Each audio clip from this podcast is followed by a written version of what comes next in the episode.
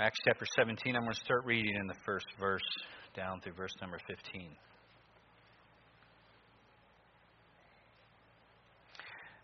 Now, when they had passed through Amphipolis and Apollonia, they came to Thessalonica, where was a synagogue of the Jews. And Paul, as his manner was, went unto them, and three Sabbath days reasoned with them out of the Scriptures, opening and alleging that Christ must have suffered, must needs have suffered, and risen again from the dead, and that this Jesus whom I preach unto you is Christ. And some of them believed, consorted with Paul and Silas, and of the devout Greeks a great multitude, and of the chief women not a few. But the Jews which believed not, moved with envy, took unto them certain lewd fellows of the baser sort, and gathered a company, and set all the city on an uproar, and assaulted the house of Jason, and sought to bring them out to the people. When they found him not, they drew Jason and certain brethren unto the rulers of the city, crying, These that have turned the world upside down are come hither also, whom Jason hath received. And these all do contrary to the decree of Caesar, saying that there is another king, one Jesus. And they troubled the people and the rulers of the city when they heard these things. And when they had taken security of Jason, and of the other, they let them go.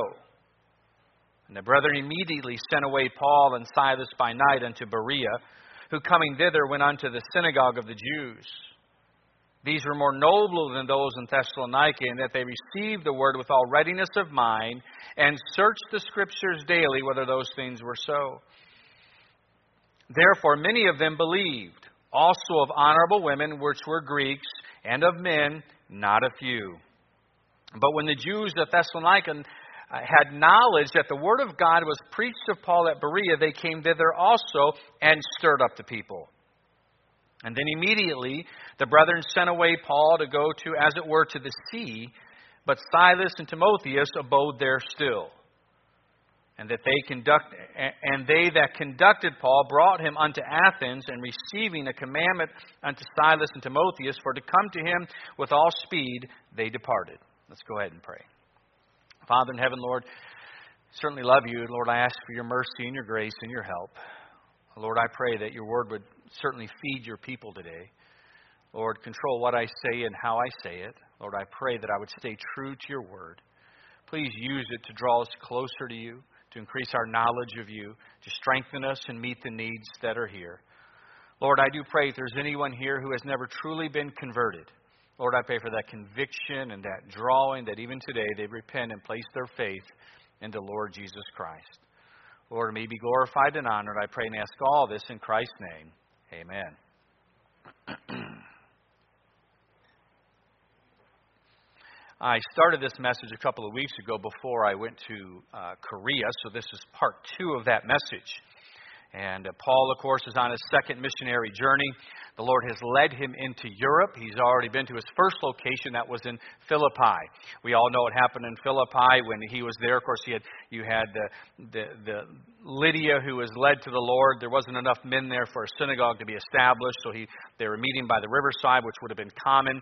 And Lydia and her household get saved. And we know Paul ends up in prison. And we, we looked at that several weeks ago, how the Lord used that imprisonment to actually protect that church at Philippi when Paul was gone.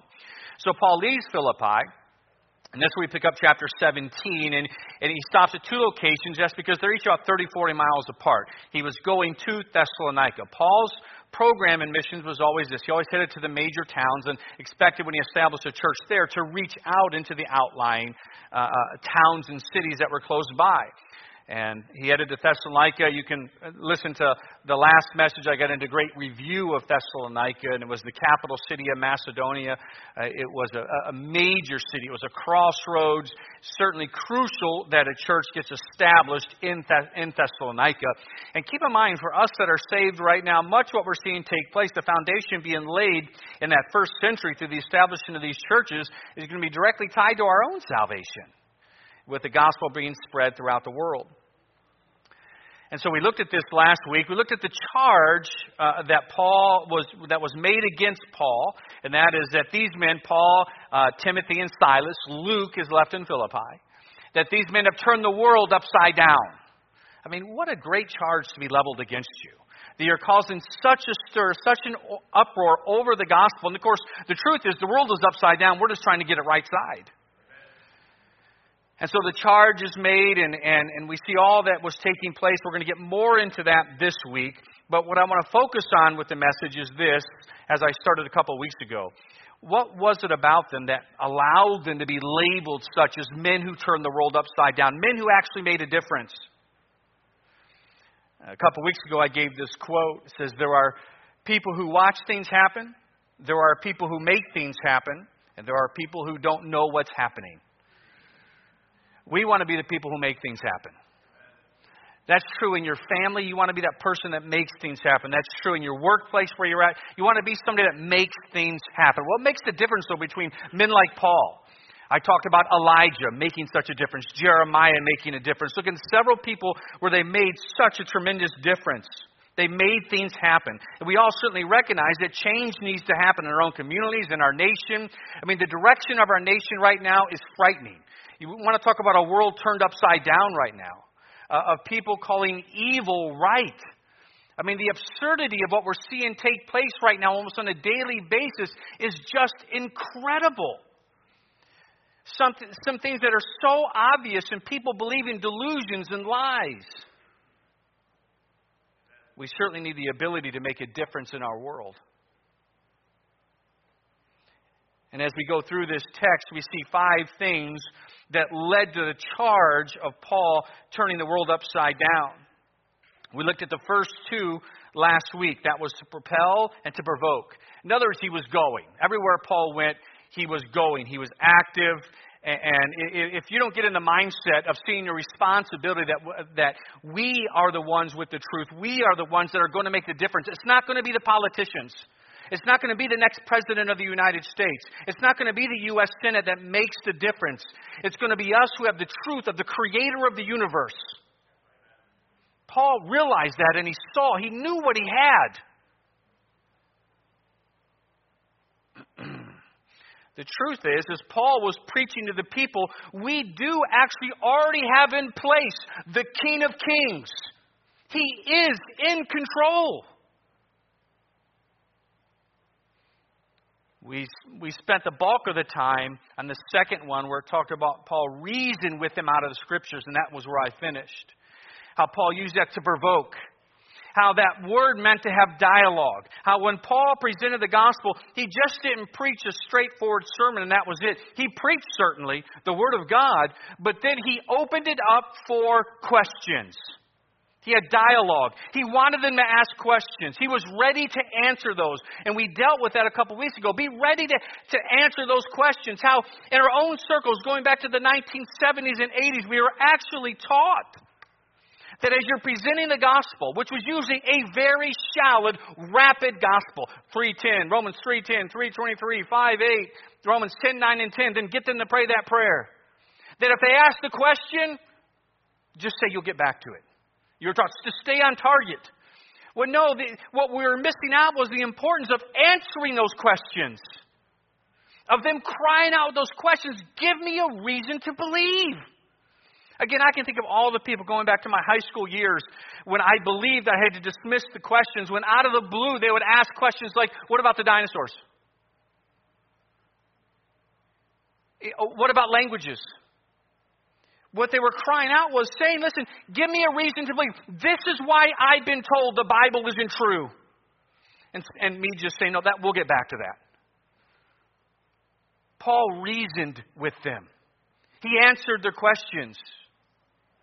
Be ready to reason with those. Be ready to answer those questions. So he left off there last week, looking at the first two of prevail or propel and to provoke. And now we'll move on. We're going to see the last three here this morning. First off, he proved. He proved or persuaded. Look at verse number three of our text.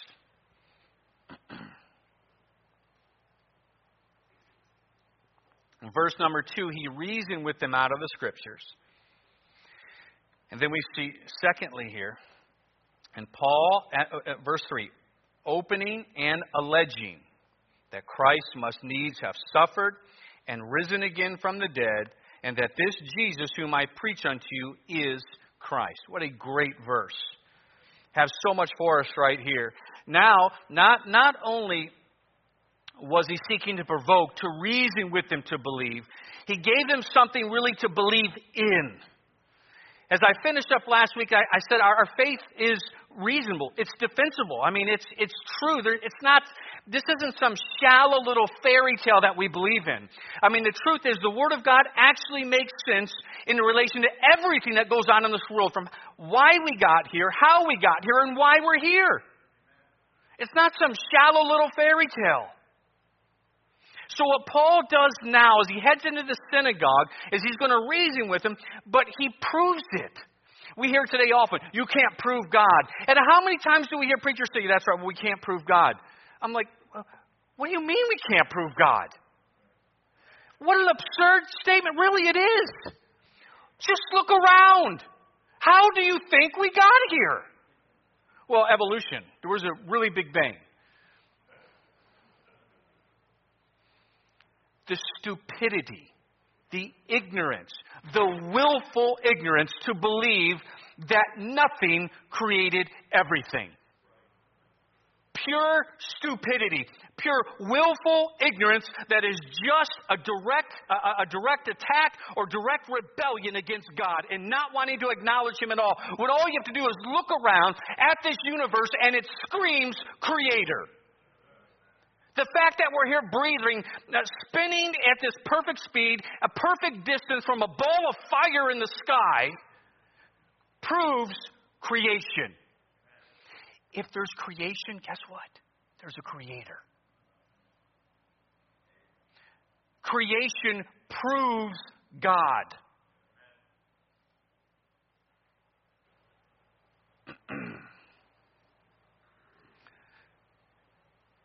The Bible tells us here that he opened and alleged. Oh, do we need to do this when we talk with others? Do we need to avoid such shallow presentations that we had?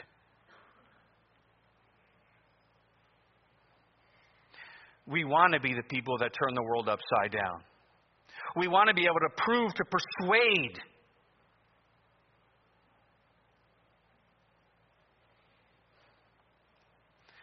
verse 3 says, opening and alleging. The word opening is the same word that we see in Luke chapter 20, 24 and verse 32. Remember where they were talking when he was talking to those disciples on the road. They're after the resurrection, and, and it, let's turn there. Let me, let me, let me read that verse. It's, it's one of my favorite sections in the book of Luke.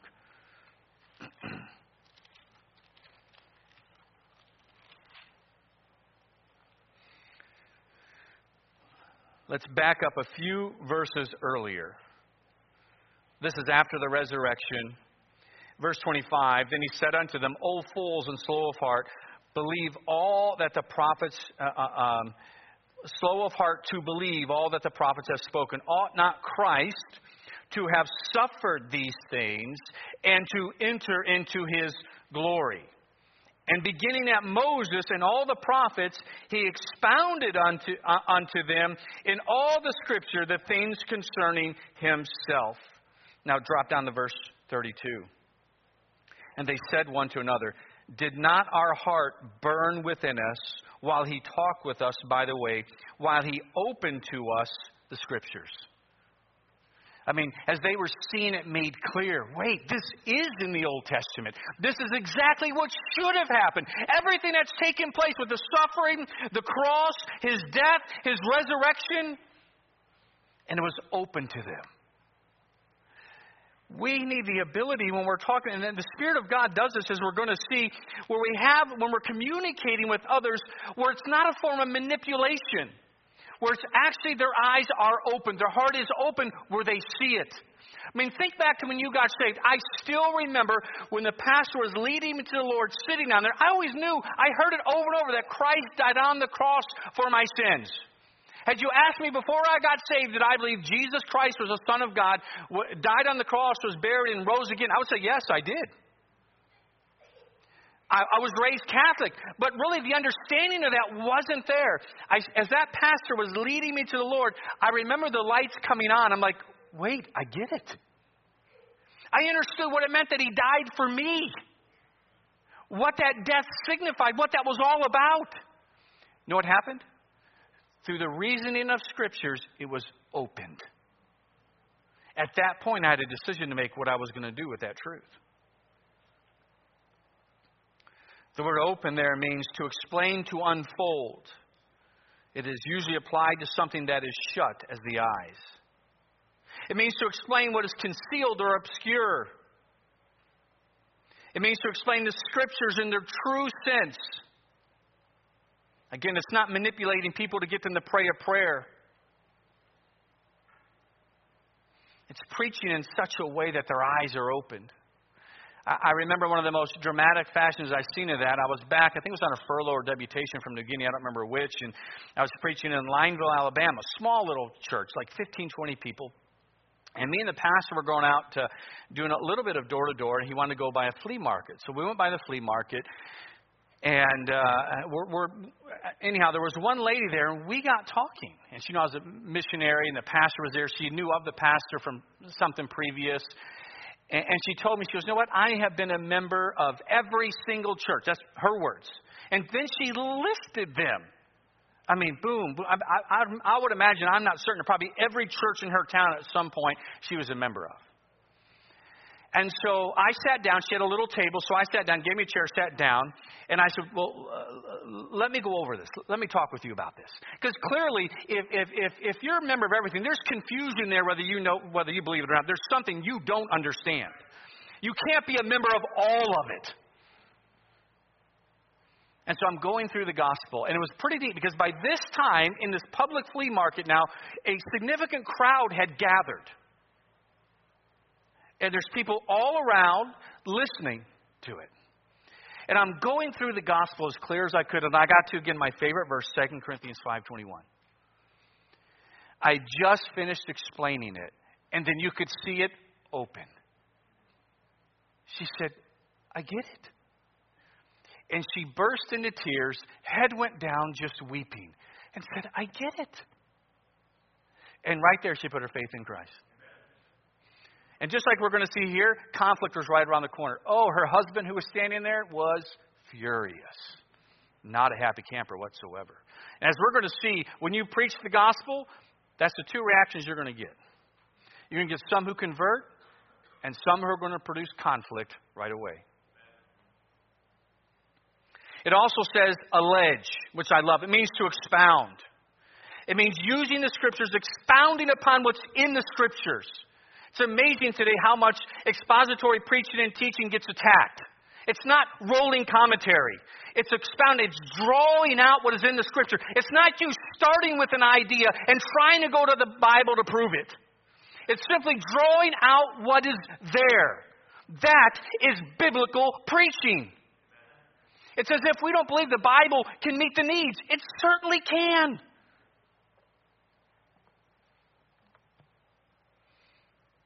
We need to be able to use the Bible to open up, to explain, to expound, to, with the purpose of persuading, proving to the end that leads to a conversion. Our purpose is not to prove that we're right, not that we have a, a better position. Our goal is conversion.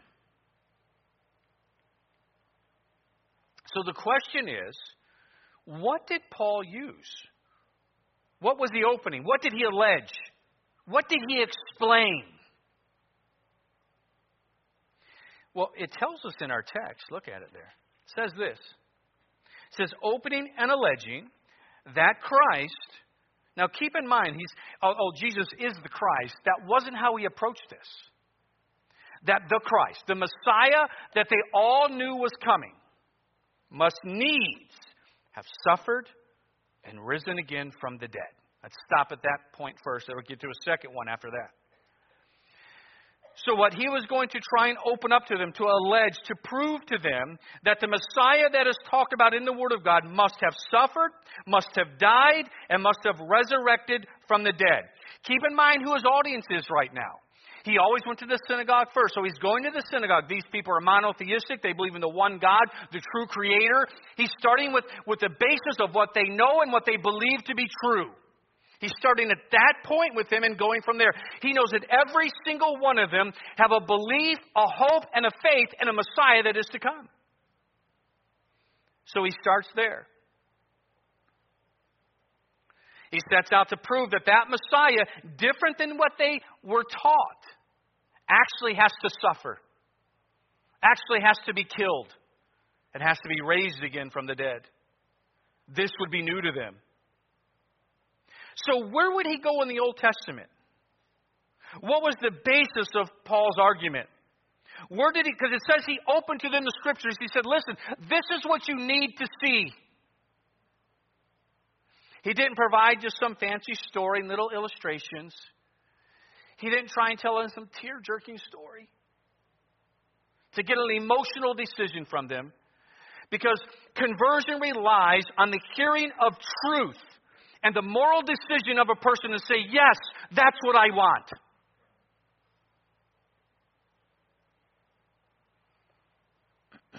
So, where did he go? So, we don't have it exactly, but we have a good idea of what he would have went to. I believe it's possible he would have laid a foundation first, where they all would agree that when this Messiah does come, he probably went to Micah 5 2. He'd be born at Bethlehem. We're out of Bethlehem. This king would come. The Messiah would come. I'd imagine maybe he even brought up Genesis chapter 49, that he would be of the tribe of Judah. And they'd all be saying, Amen, that's right. The Messiah has to come out of Bethlehem. He has to come out of the tribe of Judah. He would bring up maybe Isaiah 11, uh, verse 1 and verse 10. He has to be a descendant from Jesse, the royal line of David. Every single one of them would say, Yes, that's right. We're in full agreement with you. Keep on preaching. I imagine he would have went to, because I love that text, Daniel chapter 9, 24 through 27. This where it would have started getting very interesting for them. Because that talks about the time of the Messiah being cut off. Not only does it talk about the time of the Messiah being cut off, it gives down to the year when it would take place. Daniel 9, 24 through 27. I think it's possible he went to that text. But then, after he laid a foundation, we know from what it says in Acts 17, he was going to prove this that the Messiah had to suffer, that the Messiah had to die, and that the Messiah had to be raised from the dead. That would be new. That's what was not taught. They, they were looking for a Messiah to come to establish a kingdom because that is talked about in the Old Testament. Especially uh, from, from the Jewish standpoint, because the truth is, though, in their Messiah, sadly, because of pseudo Judaism had formed, they were not looking for a redeemer for their soul, they were looking for political freedom.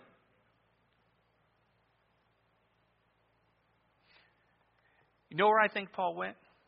Let's turn there. Isaiah chapter 53.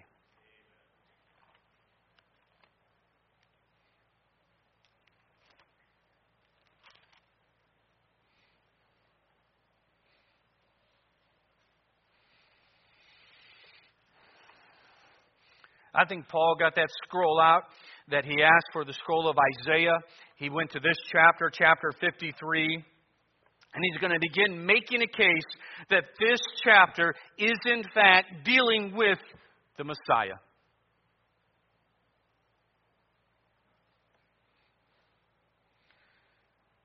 I'll read sections throughout this chapter. Verse 3 He is despised and rejected of men, a man of sorrows and acquainted with grief. And we hid, as it were, our faces from him. He was despised, and we esteemed him not. Perhaps in expounding on that, talking of what he knew of his own life, how he rejected him, how he denied him, how he fought against him as the Messiah. In no way believing that he was possibly the Christ, how he was the ringleader, how he esteemed him not. And then how Isaiah 53, maybe he even talked when he heard Stephen preach. How maybe even Stephen using Isaiah 53 and Paul seeing those words. Him being guilty of the rejection of the Messiah. Verse 4 Surely he hath borne our griefs, carried our sorrows. Yet we did esteem him stricken, smitten of God, and afflicted, not understanding yet why he was suffering. Thinking this is his punishment.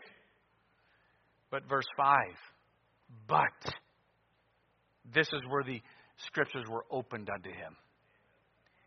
He was wounded for our transgressions, not for his. He was bruised for our iniquities. The chastisement of our peace was upon him, and with his stripes we are healed. All we like sheep have gone astray, and have turned every one to his own way. And the Lord hath laid on him the iniquity of us all. Wow. He was oppressed and he was afflicted. And yet he opened not his mouth. He is brought as a lamb to the slaughter, and as a sheep before her shearers is dumb, so he opened not his mouth. I bet you then he expounded on the trial of how, how three to four times he was proclaimed directly, He is innocent.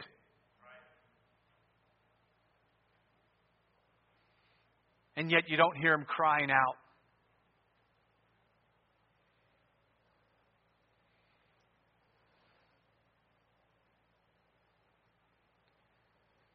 He was taken from prison and from judgment. And who shall declare his generation? For he was cut off uh, of the land of the living, and for the transgression of my people was he stricken. And he made his grave with the wicked, with the rich in his death, because he had done no violence, neither was any deceit in his mouth. In verse 10, yet it pleased the Lord to bruise him. He hath put him to grief when thou shalt make his soul an offering for sin.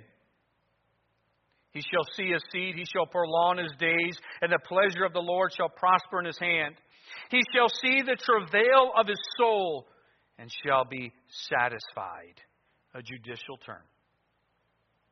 By his knowledge shall my righteous servant justify many, for he shall bear their iniquities. I think he went here beginning to demonstrate what they didn't understand yet about the Messiah, opening their understanding, reasoning through the scriptures about how he had to suffer, about his death, about why that was taking place, beginning to tie in how everything that Christ did on this earth was to save them from the coming judgment, not from a political captivity of Rome. I think he went to Psalm 22. Turn over to Psalm 22.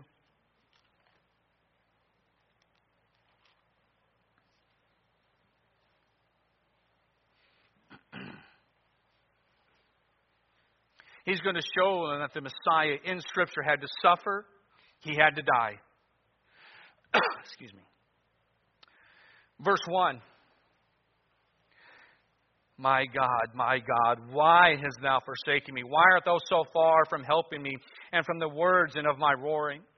Verse 16 For dogs have compassed me, the assembly of the wicked have enclosed me. They pierce my hands and my feet.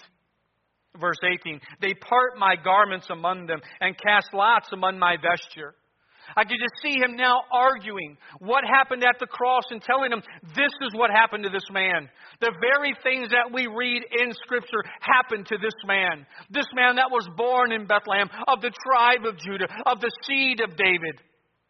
Of him being declared innocent at his trial, of the very words we see in the Old Testament that were uttered out of his mouth, of the events talked about happening to him, how he was pierced on that cross crucified. And then in Psalm 16, look at Psalm 16. I think Paul would have used this text. This is the same text, if you remember, of Acts chapter 2 that Peter preached to the nation of Israel, proving Jesus is the Christ.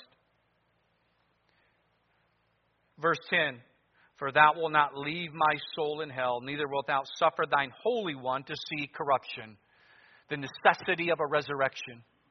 And then Paul proclaiming the resurrection of how he himself had met the risen Christ, the one he had been fighting against.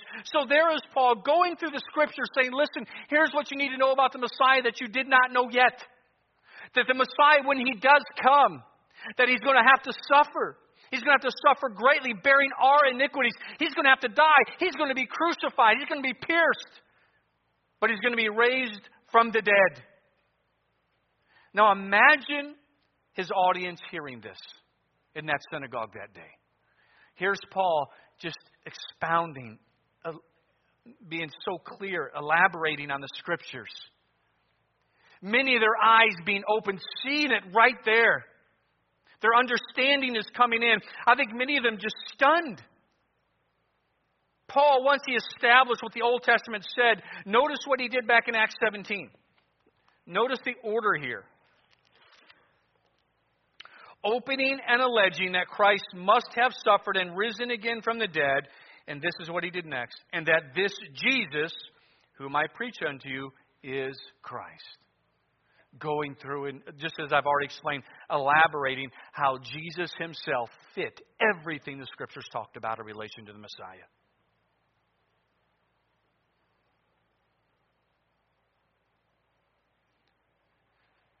One commentator said this the most convincing argument for the truth of who Jesus Christ is is the absolute and total fulfillment of prophecy.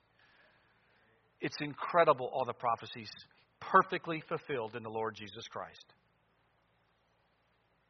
Again, think back, think back to those disciples after Christ began to expound to them the scriptures, how their eyes were opened, realizing, wait, this is exactly what the Old Testament has talked about. This is what had to happen. That's exactly what Paul is preaching.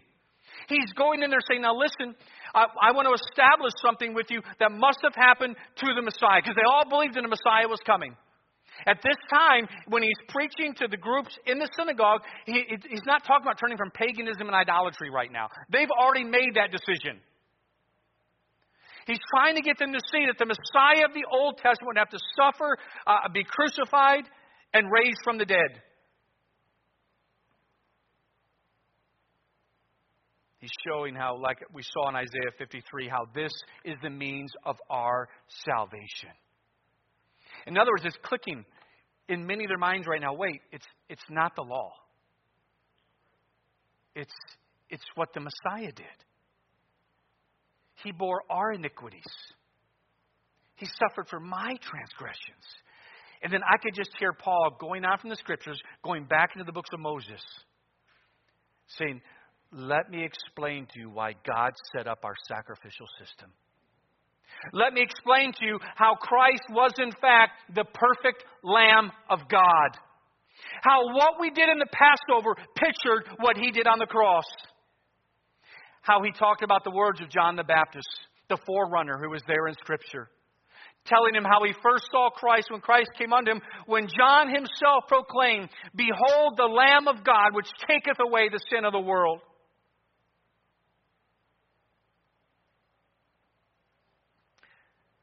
And there was a response to the preaching of Paul. It tells us in verse 4 that many converted, and some of them believed and consorted with Paul and Silas, and of the devout Greeks, a great multitude, and of the chief women, not a few. Boy, when many hear the truth of Scripture, God's Spirit working on their heart, many will desire to convert. Paul had to be just so thrilled seeing so many converting unto the Lord Jesus Christ. Now, it's interesting here. Why is it that, that there was much more of the Greeks who converted? Now, remember, these Greeks were proselytes, they were in the synagogue. So, so they're in there, but many more of them converted than the actual Jews. Some of the Jews did, but multitudes of the Greeks. Well, think about it. That makes perfect sense. For the Greeks to be in a synagogue, that means that already tells you without a doubt they are looking for truth. They're searching truth. They've left the paganism. They've left the idolatry. They've come to the conclusion there is one true God. And the danger with in the synagogue with many of the Jews is this. It was just culture. It wasn't about truth. It's just what they grew up with. God always responds to those who are seeking truth. And so Paul sees multitudes converting. But not only did some convert, but as I brought up earlier, others began to cause conflict. The Jews who chose to reject caused conflict. Again, when the gospel is preached, there's always going to be a reaction, whether that is conversion or conflict. As we know, the unbelieving Jews, they went and, and got some lewd fellows. They're going to cause a, a, an uproar. I talked about that a couple of weeks ago. They, they, they, this is leading to a riot. They're trying to get to Paul, Silas, and Timothy. They can't find them. They bring Jason out of the house. And so Jason gives them a security. Basically, probably some type of financial thing was involved there that Jason was assuring that Paul would not return. I'll make sure he is gone, that he doesn't return, and that satisfied the leadership of the town of Thessalonica. But it's true. When you begin to preach Christ, conflict will come. It's a battle. Don't be surprised. Be ready spiritually. We live in such a weak, anemic. It seems. it seems. Not, not, it's certainly not true of all, but we can be so weak at times and so anemic in our faith not willing to face any conflict. We need to put on the armor and be ready for conflict. If we're going to make a difference, if we're going to turn the world upside down, it's not going to be easy. There's going to be conflict. Not only do we see that Paul proved, the fourth thing we see here was he was persistent. He was persistent. it says, jumping over to verse number let me jump over to verse number 10. And the brethren immediately sent away Paul and Silas by night unto Berea, who coming thither went into the synagogue of the Jews, and he began to do like he always did. He preached there. So what we see here about Paul, something else about him, was how persistent he was. Here he is escaping out at night. He heads to Berea. Berea was still, I, I talked about a couple weeks ago, remember, it was a major town. It was off the main roadway where he was, but it was still a major town. And he heads there, and he goes right back into the synagogue to preach. I mean, think about this. So far, in his second missionary journey has begun just with a bang. Philippi, he gets beaten severely, thrown in prison. He gets to Thessalonica, a riot occurs, and he's run out of town. He comes to Berea now. He doesn't say, okay, listen, I'm just going to stop here for a little while and catch my breath. He heads right to the synagogue. He's persistent. He doesn't stop. He preaches again. And it describes those here in Berea in verse 11. These were more noble than those in Thessalonica in that they received the word with all readiness of mind and searched the scriptures daily whether those things were so. So he comes in and he finds that these are more ready. It's interesting when you compare this group with those in Thessalonica. Now, the end result of conversion was the same. But it's true, when we're presenting the gospel, you're going to find some who are so ready. You're going to find others, you need to do much more proving, if you will, much more reasoning with the scriptures. It describes these people as being noble. Now, notice what makes you noble before God. It's not your family line, it's not how much money you have in the bank, it's not what position you hold, it's how you receive the Scripture.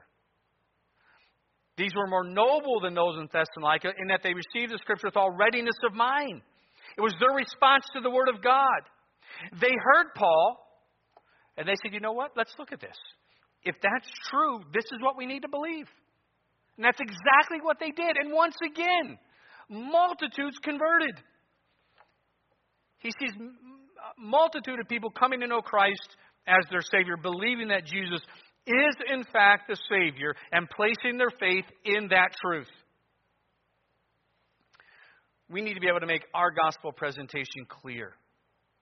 So, one that people can ask questions, and that if they go to the Bible, they can see it. It's there.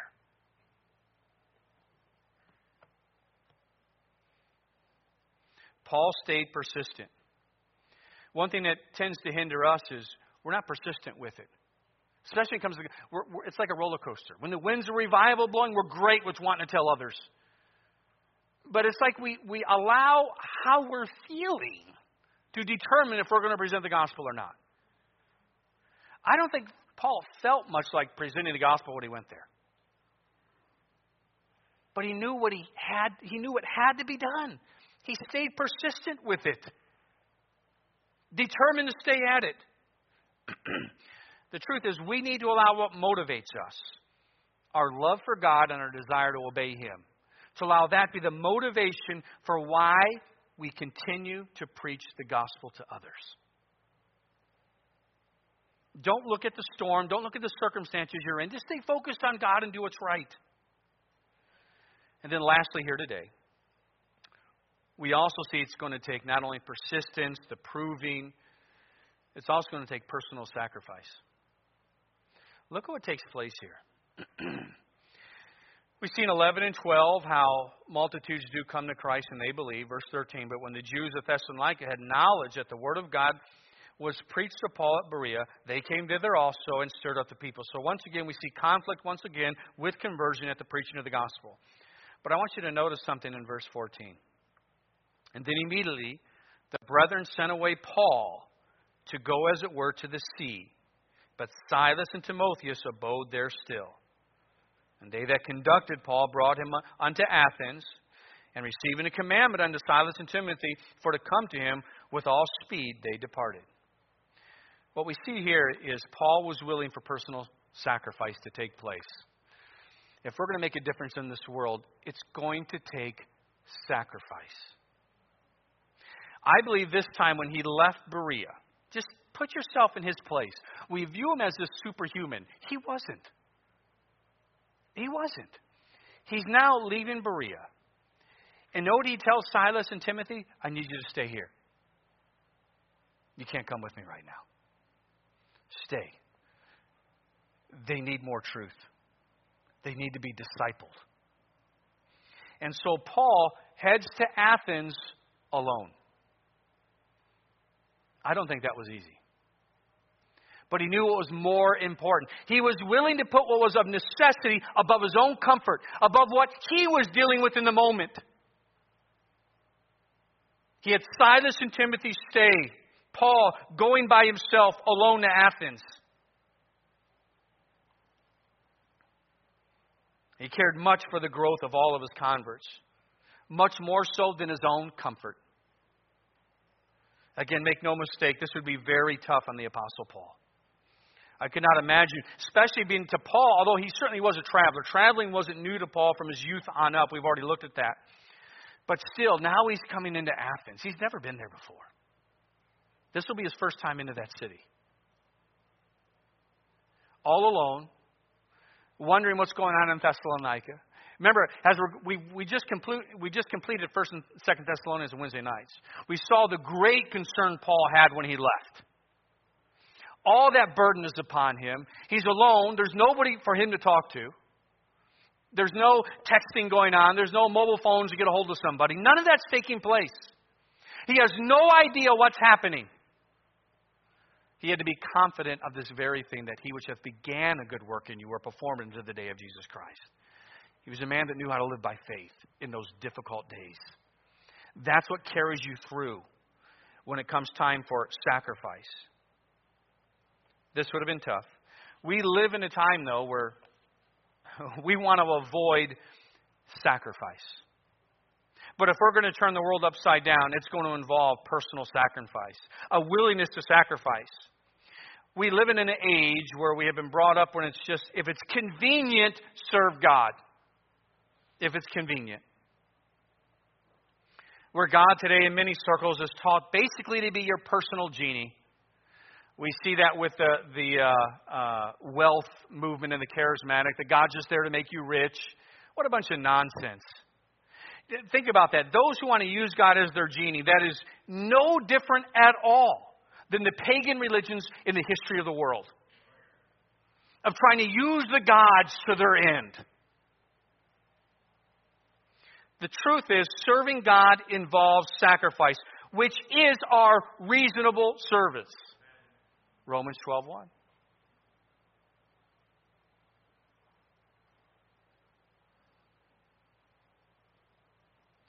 Romans 12:1.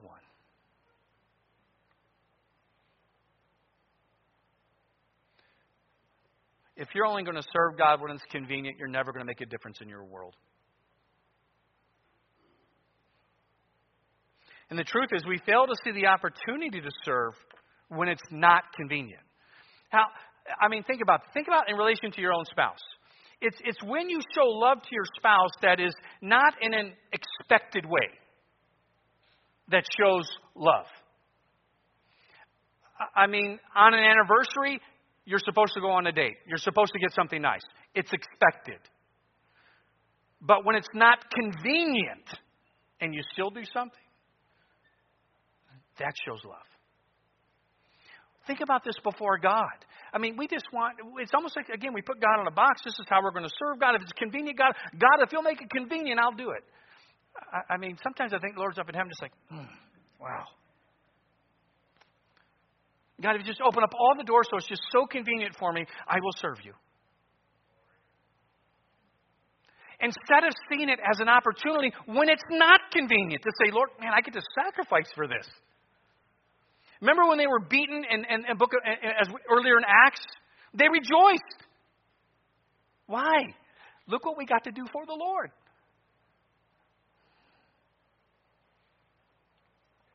Sometimes I think we fail to see the need. We fail to see how great God is and what debtors we actually are.